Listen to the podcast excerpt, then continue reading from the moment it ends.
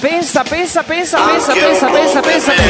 Quando pensi a te pensa anche un po' per me, Andrea. Andrea pensa un po' per me, Belville pensa un po' per me, Roberta accanto a me pensa un po' per me, Sergio pensa un po' per me, tutti pensate un po' per me. soprattutto Sergio mi sa che pensa un po' per te. Sì, mi- mi maledice le mani, le mani in faccia.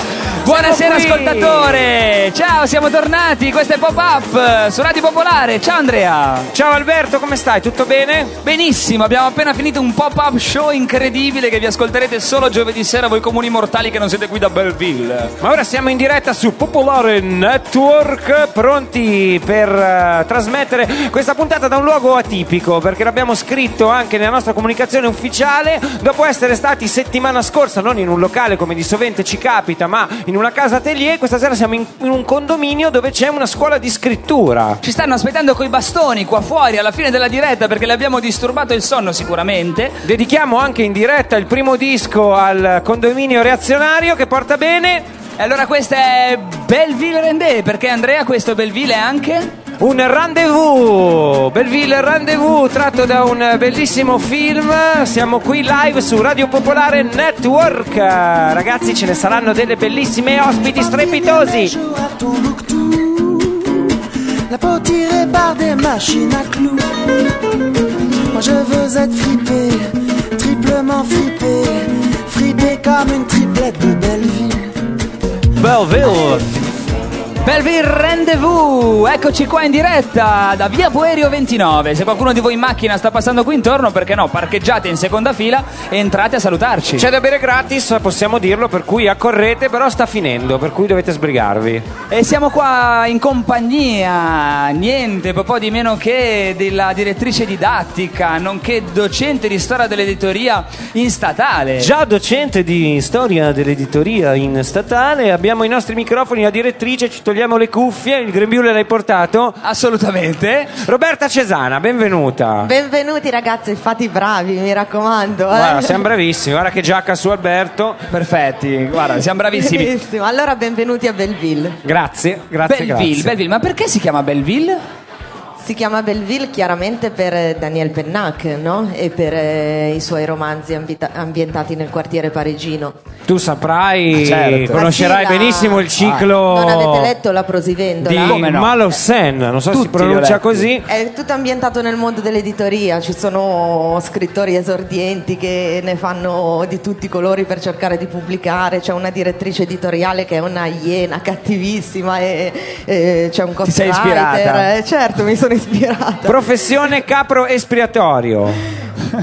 Era, era il personaggio È l'ha è fatta. Carabina, il paradiso degli orchi, la prosivendola, insomma. È lui, è lui. Recuperate Pennac che è un, eh, un grandissimo scrittore, ci piace molto, ha scritto anche una specie di libricino come un romanzo dove ci sono delle regole Sì. per chi legge, compresa quella che a me è piaciuta molto, ovvero sia il diritto di poter saltare le pagine o di mollare un libro quando ti ha rotto le finirlo, scatole. eh? esatto. È un diritto del lettore, diciamolo. Eh, lo è, eh, però recuperate anche La vita davanti a sé di Romain Gary, un romanzo ambientato a Belleville, eh, nella Belleville eh, scritto vent'anni prima di- dei romanzi di Daniel Pennac, ambientato in questo quartiere, un romanzo di formazione meraviglioso che tra l'altro ha tutta una storia regata- legata allo pseudonimo che Romain Gary usò per vincere il premio Goncourt nell'anno in cui il romanzo fu pubblicato. Che è un eh. po' il premio per eccellenza letterario francese, no? Vogliamo dire il nostro È strega. un po' come il nostro strega, diciamola. diciamo. Prima hai usato, però, facciamo un po' di didattica. Prima hai usato un termine interessante che forse non tutti conoscono. Definiscimi romanzo di formazione.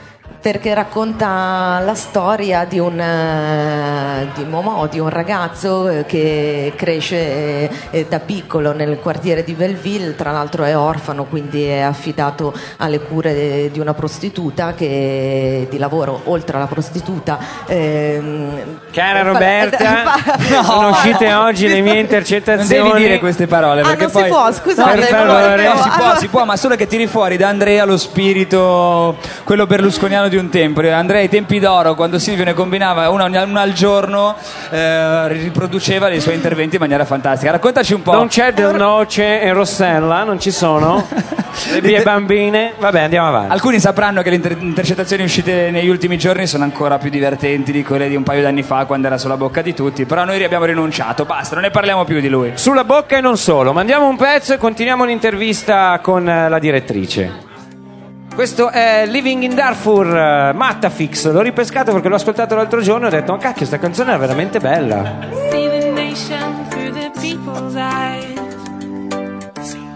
See tears that flow like rivers from the skies. And where it seems they're only borderlines. Where others turn inside, you shall rise.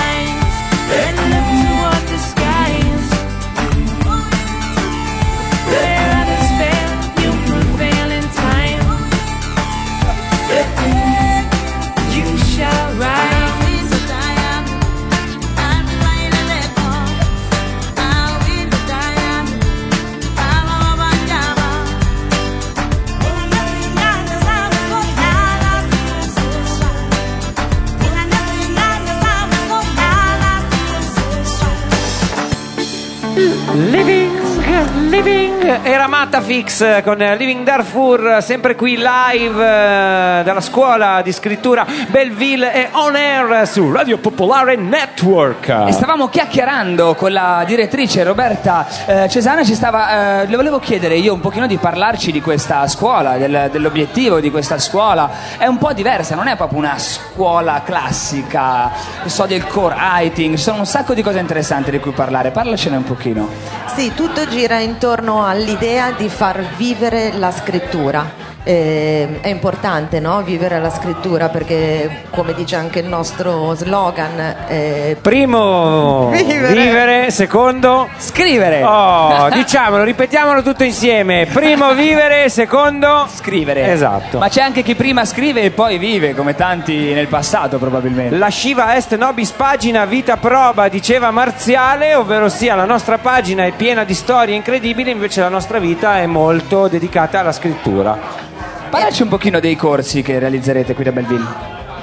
I corsi di, eh, i corsi di Belleville eh, durano tre mesi, sono corsi dedicati alla scrittura creativa, al copywriting e alla fotografia. Queste sono le tre offerte eh, di corsi principe che noi facciamo. Poi abbiamo pensato a tantissimi laboratori intensivi eh, che durano 9, 12, 14 ore, si svolgono comunque in un weekend, di modo da dare a tutti la possibilità Di partecipare. eh, di partecipare e di approfondire singoli argomenti, eh, scrittura autobiografica, eh, scrivere per i ragazzi, d- scrivere un eh, racconto basato su un fatto di cronaca, scrivere una sceneggiatura ehm, e poi addirittura dei laboratori che si avvicinano alla parola questa volta declinata nel mondo editoriale, un laboratorio di traduzione letteraria e un laboratorio di editing eh, per chi Insomma, potrei Ah, quasi imparare a scrivere anche io, Andrea. Ci sono tanti di quei corsi. Tra l'altro hanno reclutato dei- delle all star per fare i docenti. Facci qualche nome di chi accompagnerà appunto chi si iscrive alla scuola. Sì, mi fa piacere che tu dica questo perché noi teniamo veramente molto alla... la-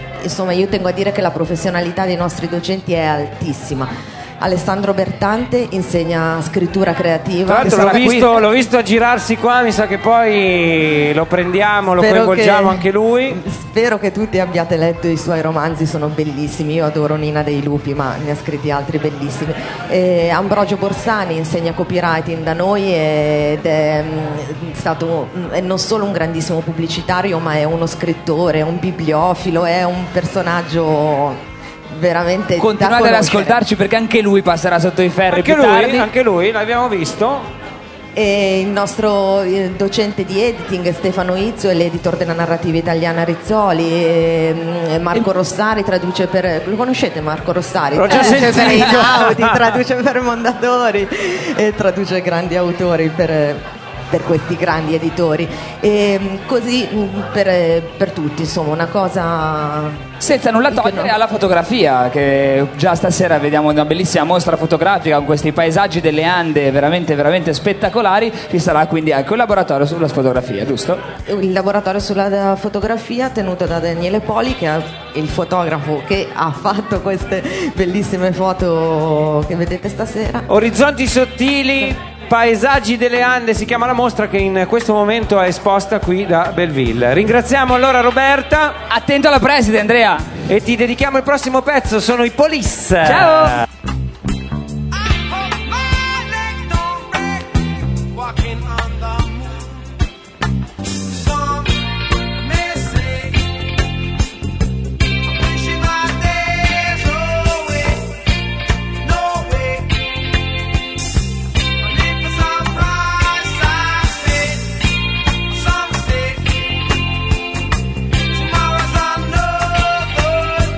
Walking on the Moon, i Police, eh, che ho scoperto proprio un paio di secondi fa essere uno dei gruppi preferiti del nostro tecnico qui, Serio Sound, eh, in regia ai Feder. Ma abbiamo un'altra persona qua. Non una caso, Andrea, colei che ci tenne a battesimo sulle frequenze di Radio Popolare. Mm, Ciao Ira, benvenuta ai nostri microfoni. Mi viene quasi difficile darti il benvenuto. Non commuoverti. Ma no, Non è il Buonasera, buonasera Ira Rubini. caso. Ciao, ciao, grazie di avermi invitato. Sono d'accordo col tecnico, ma il tecnico non era ancora nato quando ho fatto questa canzone.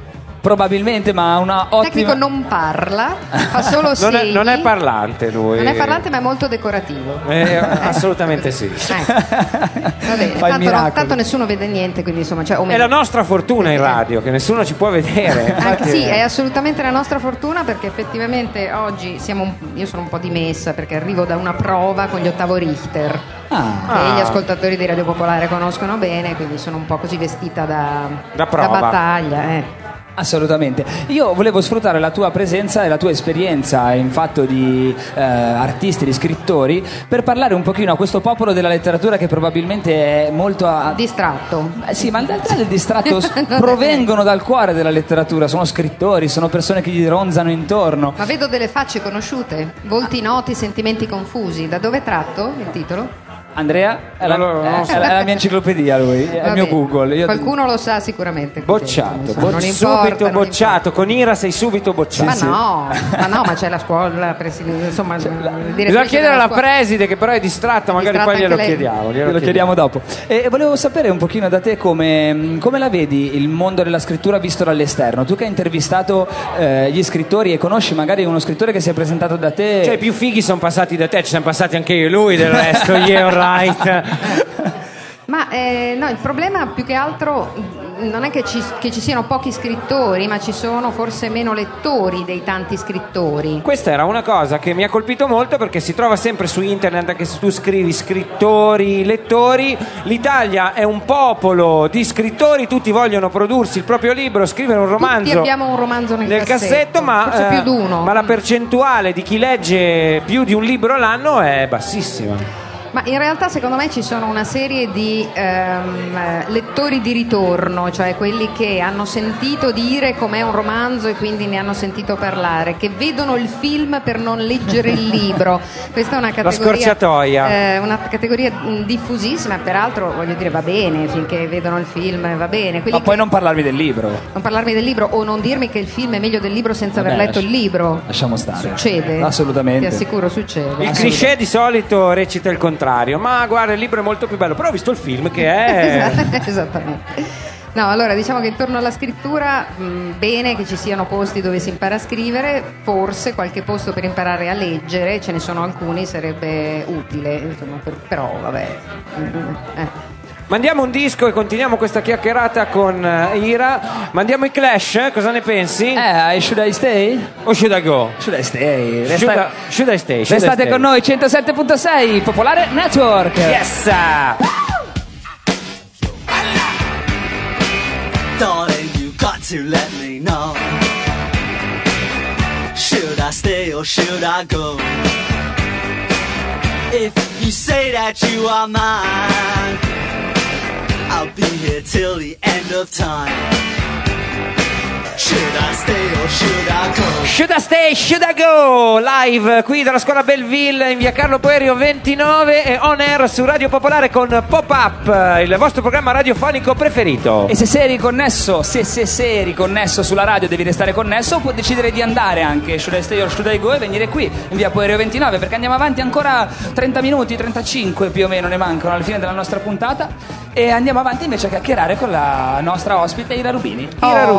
Rubini, Ira Rubini, noi volevamo chiederti una cosa, Ira. Sì. Tu avrai ospitato un sacco di scrittori, di personaggi che si occupano di cultura, ma anche eh, vincitori o candidati dei premi letterari, no? Come giudichi i premi letterari? Parliamo per esempio dello Strega, sempre al centro delle polemiche, perché si vocifera che le case editrici un no. po' pilotino, Dai. pilotino Non è un mica pochino Sanremo. i Ma va? vincitori. No, Notizia Ma no. di oggi mi è stato detto appunto che la Rizzoli ha accettato l'offerta della Mondadori Di comprare la... ah, scusa, di... di essere comprata appunto dalla Mondadori per cui questo però mon- non tutto è detto. non tutto è ancora detto È un tira e molla che andrà avanti a lungo.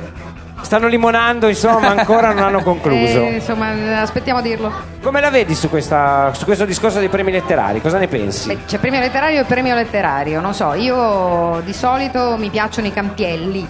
Cioè, mi piacciono quelli che vincono il campiello, Giorgio Fontana che ha vinto il campiello con un romanzo su Milano. bravissimo tra fa- l'altro conosciamo anche noi molto ecco, bene allora, se lo conoscete sapete che è una persona molto carina che fa visite guidate in via Padova per far conoscere alla gente la città, eccetera, eccetera. Io lo strega sinceramente, io leggo sempre l'oroscopo di Horus. non quello di Brezni ti No, avevo fatto più da Bres- Brezni Quello di Bresni proprio no, mi irrita profondamente. Sono d'accordo con il gruppo eh, su Facebook che dice che Bresni prende una frase a caso e poi scrive l'oroscopo dopo. So che mi farò dei nemici. è un po' l'astrologo dei radical chic sinceramente quelli che Bresni leggono l'internazionale Mi ha veramente stracciato la pizza. Quindi io sono ritornata ad Horus. Sono ritornata ad Horus che è in realtà non so se sia morta Horus ormai, ma è lei che ha ispirato il premio Strega. Ah. È lei la strega che ha ispirato il premio Strega che aveva sposato l'industriale eh, che faceva il liquore Strega che sponsorizza tuttora il premio. che tra Quindi l'altro non beve più nessuno diciamolo Lo bevono i premiati. Solo loro, bevono- perché ecco, sono cioè, sai che costretti. c'è il momento in cui bevono il, il liquore strega perché sennò non gli danno il premio. Però eh, io generalmente l'unico mio contatto con il premio strega, perché Radio Popolare permette una certa indipendenza di scelta, è leggere l'oroscopo di Horus. Spero di avervi risposto. Sei stata Ecco, eh. più chiarissima. che esauriente Beh, eh, a questo punto io ti chiederei, visto il tuo mestiere, quel tuo programma che viene onda tutti i giorni dalle 11.30 a mezzogiorno eh, e mezza su Radio Popolare, di raccon- darci qualche segnalazione anche ai nostri ascoltatori, qualche consiglio. Dunque, vediamo un po'. Una delle cose che ci sono a Milano adesso, per cui è un, ma però eh, andrà in giro anche in- per l'Italia, è uno spettacolo che vi consiglio che si chiama Vita agli arresti di Aung San Suu Kyi. Eh, il titolo è un po' inquietante, ma in realtà è uno spettacolo del Teatro delle Albe, che è una compagnia straordinaria, su questo, questo personaggio, cioè su Aung San Suu Kyi, la famosa leader birmana rimasta Lì ho visto il film, ma non ho letto il libro, Bravo, tu hai visto il caso. film e hai visto i servizi in televisione, adesso c'è anche lo spettacolo teatrale. Se si vuole skippare i libri che ha scritto lei, eh, si può farlo tranquillamente andando all'Elfo Puccini, che tra l'altro è qua vicino. proprio qua a due È qua passi. vicino, ecco. Poi abbiamo un altro in realtà spettacolo che è una nostra già ospite, anche tua, la Livia che salutiamo, Livia Grossi. Livia Grossi è più che giornalista. un'ospite mia, è una mia amica da 30 anni. Io so cose di Livia Grossi che non è il caso di ripetere a questi microfoni. E allora noi l'abbiamo, noi questo. detto quando è venuta al Barbasso alla Anche nostra lei sa cose di prima me che non è il caso di puntata. ripetere a questi microfoni, ma visto che è già stata ospite sono a posto. Ecco, cioè, per cui non è- Comunque Livia Grossi presenterà due storie di resistenza al femminile per un 8 marzo che non si piange addosso, così appunto recita la nota locandina. stampa, sabato 7 al Teatro Pavoni in via Pavoni 10 e domenica 8 all'Auditorium Zona 3 in via Valvassori Peroni, tanta merda a Livia Grossa. Noi ne avevamo parlato dei suoi spettacoli quella sera al Barbasso e quindi dovevamo almeno doverosamente Eh beh. invitarli. Ti ringraziamo Ira. Ma scusa, parli dei- degli spettacoli della Grossi e non dei miei? Ah, parliamo anche dei tuoi, eh, scusa. allora, no, no, no, ci attenzione, mancherebbe, eh. ci Cioè, se mancherebbe no dico altro. cose di voi che non si possono dire. Le sanno già tutti. Cioè, mi Noi dispiace. guarda, siamo già No, sputtanati. carino che aveste delle cose che non si possono dire. Dai, Siamo già tutti i grandi personaggi de- hanno cose che li Ma noi non preoccupano. siamo dei grandi Ma personaggi. lo diventerete. Grazie, insomma, cioè, per cui, ecco, insomma. Però al di là di quello, no, allora faccio autopromozione. Teatro Filodrammatici, domenica 8 marzo, ottavo Richter, compositori russi riveduti in chiavi assolutamente assurde e alcuni dettagli della loro vita che fanno sempre parte di quel discorso, cose che voi Non possono vorreste dire. sapere e invece noi ve le Scheletri diciamo. Ecco, nell'armadio. per- Ringraziamo Ira. Rubini ai microfoni di Pop-Up. Grazie, grazie, grazie. E a presto, chissà, che quando vuoi tornare siamo qui tutti i venerdì in un posto Sempre diverso. alla scuola Belleville? No, no. Cioè, siamo qui tutti In un posto in diverso. un posto diverso. In onda, in onda. In onda, va bene, grazie, ciao. Ciao Ira. Ciao Ira, ti dedichiamo il prossimo disco. Sicuramente li conosci, sono i Rolling Stones. Questa è Brown Sugar, uno dei miei zuccheri preferiti. Andrea, questo è il pop-up. Radio Popolare.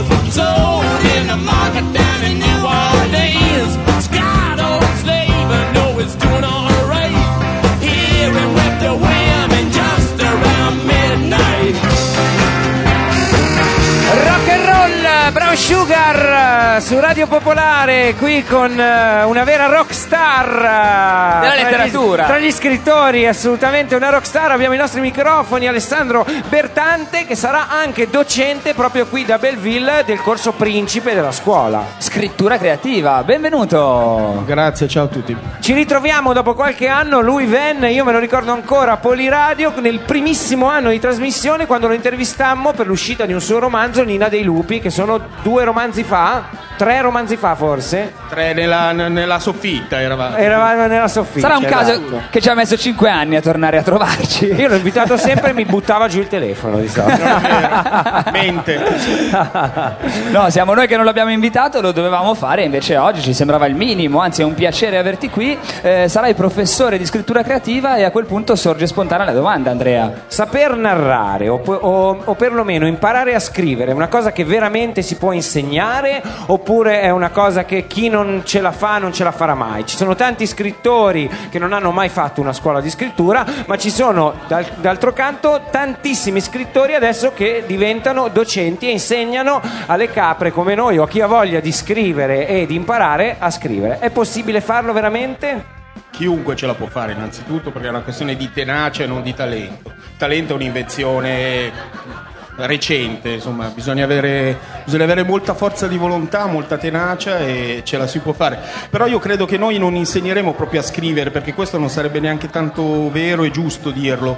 Insegneremo forse a, a- portare le cose da un posto che è sconosciuto in un posto che è conosciuto, quindi a evocarle, a, a lavorare sull'immaginario, sulla fantasia, su- sulla creatività, quindi forse anche sul- sulle capacità che, che- che sappiamo di avere che non abbiamo mai, mai sviluppato, quindi lavorare anche sui codici narrativi, sul- su, su- su cose forse più che, che stanno sotto traccia. ecco. Prima hai usato una parola tenacia, perché bisogna sfatare questo cliché dello scrittore che con una vestaglia di raso la mattina si sveglia, prende la sua coppa di brandy, la sorseggia e si mette a scrivere il libro. Lo scrittore è come un operaio, è un artigiano, lui tutti i giorni si deve sedere al suo tavolo, un tempo con penna e calamaio, oggi anche davanti a un computer, ma deve scrivere, esercitarsi ed essere molto rigoroso in questo, se no non arrivi da nessuna parte, giusto? Sì, infatti io ho la cervicale esco dal fisioterapista. Vedi?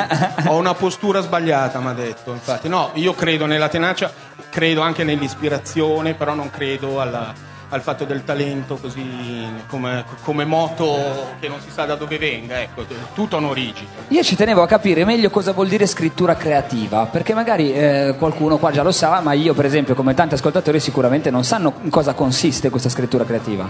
È la narrazione, è la narrazione, ovvero creare una storia, una storia che sia evocativa di qualcosa, una storia che sia suggestiva di qualcosa e che non sia quindi eh, lo scrittore che finalmente esce da sé e entra in un campo universale che può essere conosciuto da tutti, riconosciuto come un momento artistico.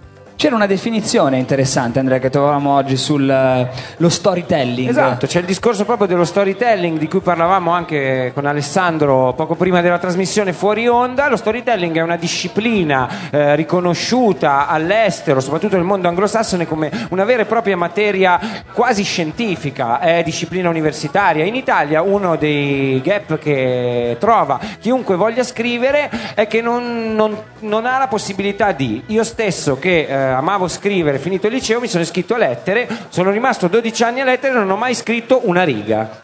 ho scritto molto di più al liceo. Se ti può confortare, io dieci anni prima, quando ho fatto l'università, neanche io ho scritto una riga, quindi questo è un fatto propriamente italiano. Io credo che in Italia non si facciano le cose pratiche nell'università e eh, non, non ci sia la- proprio l'attitudine alla, alla creazione, alla creatività.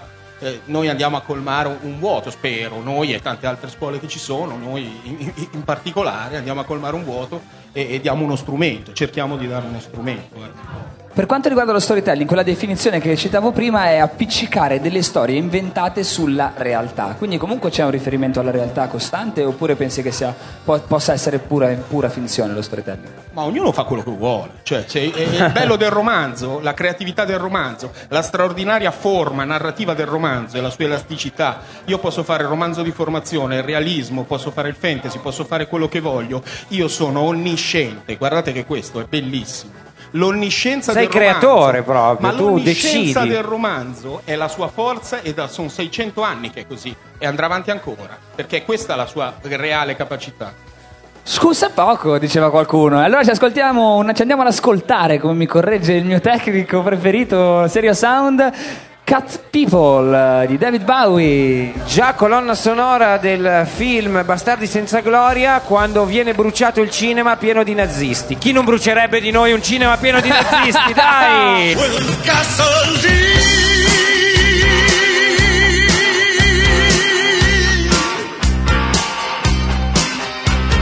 Sees these eyes so red, red like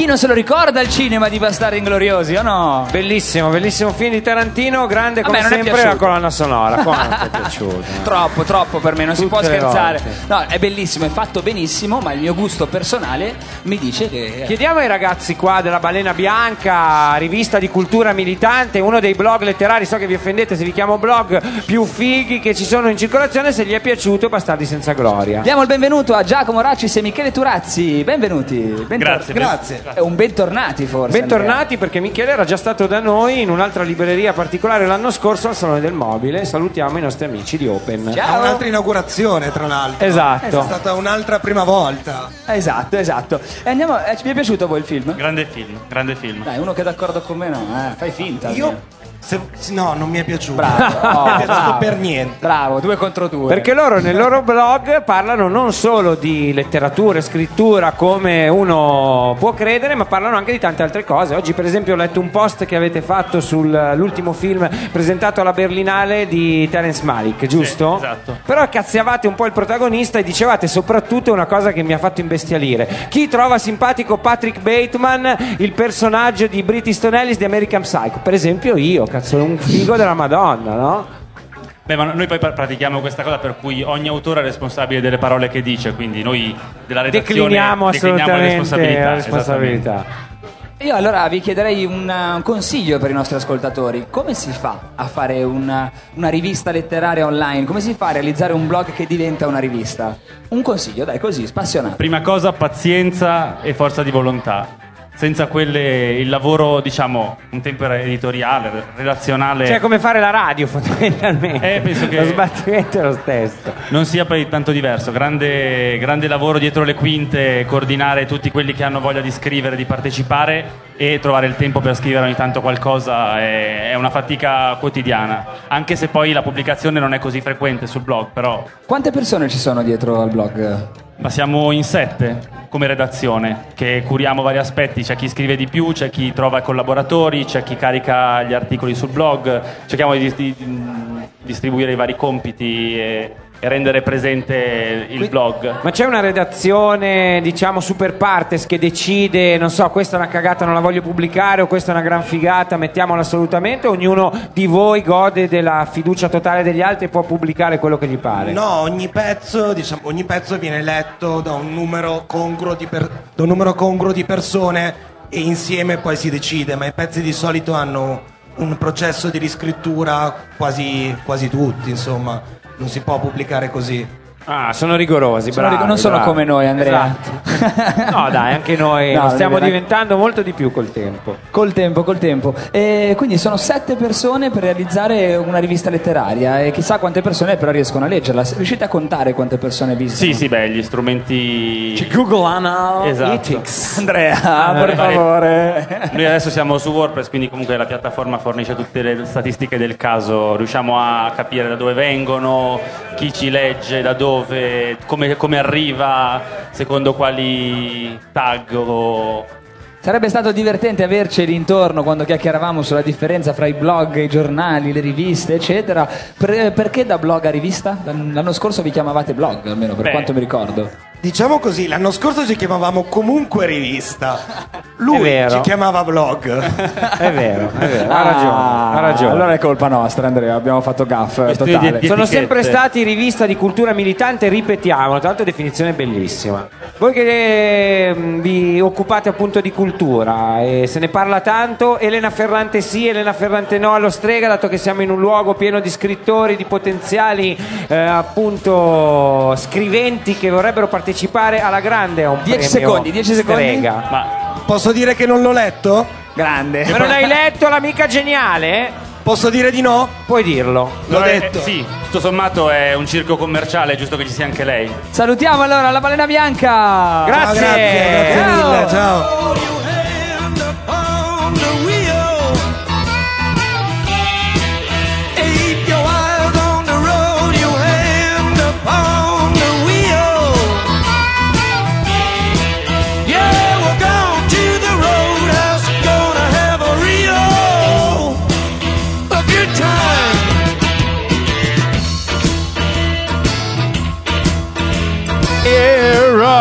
Ladies and gentlemen, uh, from Los Angeles, California, The Doors. Uh, inizia sempre così questa Uno versione live di Roadhouse Blues, che è un famosissimo pezzo dei Doors. E avete sentito quella voce che diceva un solo lungo? Sì, abbiamo solo un ultimo stacco un po' più lungo. Era la voce Di di. un altro docente della scuola di scrittura Belleville, vi ricordiamo che l'Open Day sarà sabato 14 marzo nel pomeriggio e che ci saranno, oltre alle molteplici attività raccontate prima da Roberta, anche una sezione di co-writing, una specie di co-working per scrittori. Esatto, metteranno in palio questi otto posti per poter appunto scrivere in santa pace con una biblioteca dedicata. Sarà una cosa molto eh, interessante da sviluppare. Ma io volevo. Esattamente! Devi sapere che la persona che abbiamo accanto è un grandissimo esperto di pubblicità che ha lavorato per tantissimi anni eh, nel mondo della pubblicità, che poi è diventato un docente all'università di comunicazione e teoria della comunicazione di massa,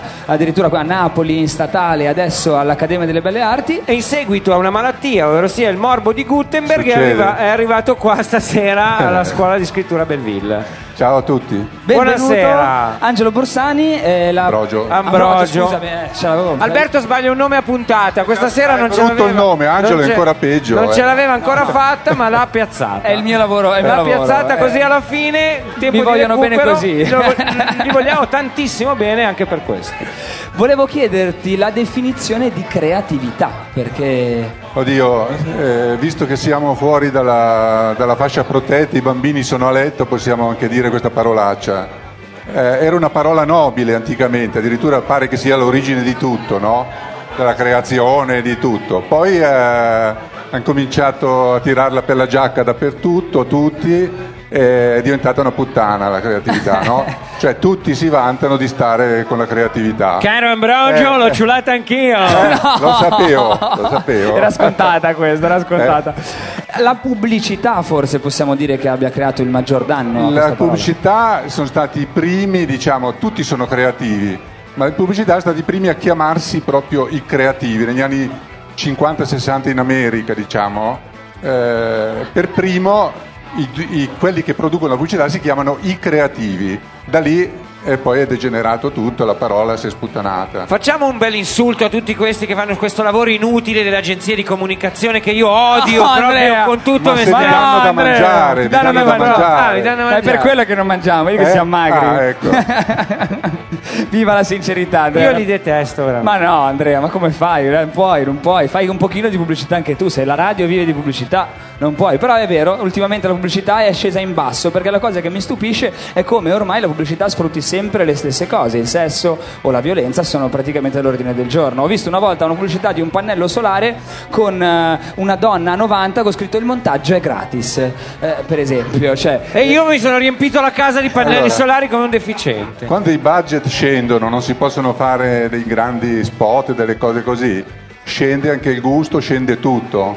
Cioè, per fare anche la pubblicità buona ci vogliono dei buoni creativi, dei tanti soldi di produzione, eccetera, se no si va col pannello solare da dietro. Ma c'è stato un momento in cui la pubblicità era qualcosa di diverso? Era qualcosa più. Ma non vorrei fare il nostalgico, perché poi si dice sempre che una volta tutto era meglio, non è mica vero, no? Però diciamo che la grande rivoluzione della pubblicità in Italia, in America è venuta negli anni 50, in Italia è venuto negli anni 70 per opera di Pirella principalmente, Emanuele Pirella che è stato un grandissimo, io ho lavorato con lui, è stato un- lì è avvenuta una, una- una- una rivoluzione proprio nella pubblicità in Italia. State fatte delle campagne che ancora oggi si citano, diciamo, il momento d'oro. E mi dicevi che alcuni grandi artisti, da Spike Lee a Pessoa, hanno lavorato anche nella pubblicità, anche se molti magari lo ignorano. Sono tantissimi, eh, più di quanto si pensi. I registi tutti, anche perché hanno dei costi di produzione altissimi, quindi eh, devono in qualche modo aiutarsi poi con... eh, e tutti girano spot, tutti, tranne Pasolini, a cui venne attribuito uno spot Saiba per anni, e poi dopo venne fuori la verità, Giusti fece, dipanò questa questione e Pasolini non l'aveva con Ninetto Davoli che cantava, eccetera. no? È l'unico regista italiano, gli altri hanno fatto tutti, io ho lavorato con Taviani, ho lavorato con Nanni Loi, ho lavorato con eh, Nelo Risi, con, eh, con tanti registi mh, famosi, con, eh, con- ah, tanti, tanti insomma. Eh, io sarei curiosa di ascoltare le tue lezioni qui alla scuola che saranno di... Copywriting. Eh, quale consiglio possiamo dare ai copywriter così spassionati? Copywriter è un mestiere, è un, eh, è un mestiere a differenza del- della scrittura creativa che è più un'arte, è un mestiere, si può mm, imparare come aderire meglio alle esigenze di un prodotto, di un'azienda che vuole dire la sua cosa e dirlo in modo non banale. Cioè, il problema è sempre evitare la banalità. Più E che- allora verremo anche noi, mi sa, Verremo anche Andrea. noi perché il rullo di Marco Rigamonti è impietoso come sempre, segna la fine della puntata qui da Belleville, la Grazie. scuola in via Carlo Poerio. Grazie mille Stai con noi per i saluti, stai Ciao. con noi Ambrogio Borsani, grazie di essere venuto, Ciao. scusami se ho sbagliato il nome. Elis- Ma ringraziamo anche Roberta Cesano, la direttrice qui davanti a noi, Alessandro Bertante, Ira Rubini. Ira Rubini, i ragazzi della Balena Bianca, ringraziamo Serio Sound alla regia, il nostro autore, là, Carletto Verdegnassi che batte le mani, il nostro Gregory Dassi alle vignette. I fotografi che stasera chissà quante foto le andremo a vedere durante la settimana. Andrea, io ringrazio te. Io ringrazio te Alberto Nigro, ci vediamo settimana prossima al Radio City. Alla fabbrica del lavoro iniziamo alle 22 e soprattutto Ciao babà! Ringraziamo anche Federico Benzo, il nostro regista, grande Ciao, Fede, Fede! bentornato! Questa è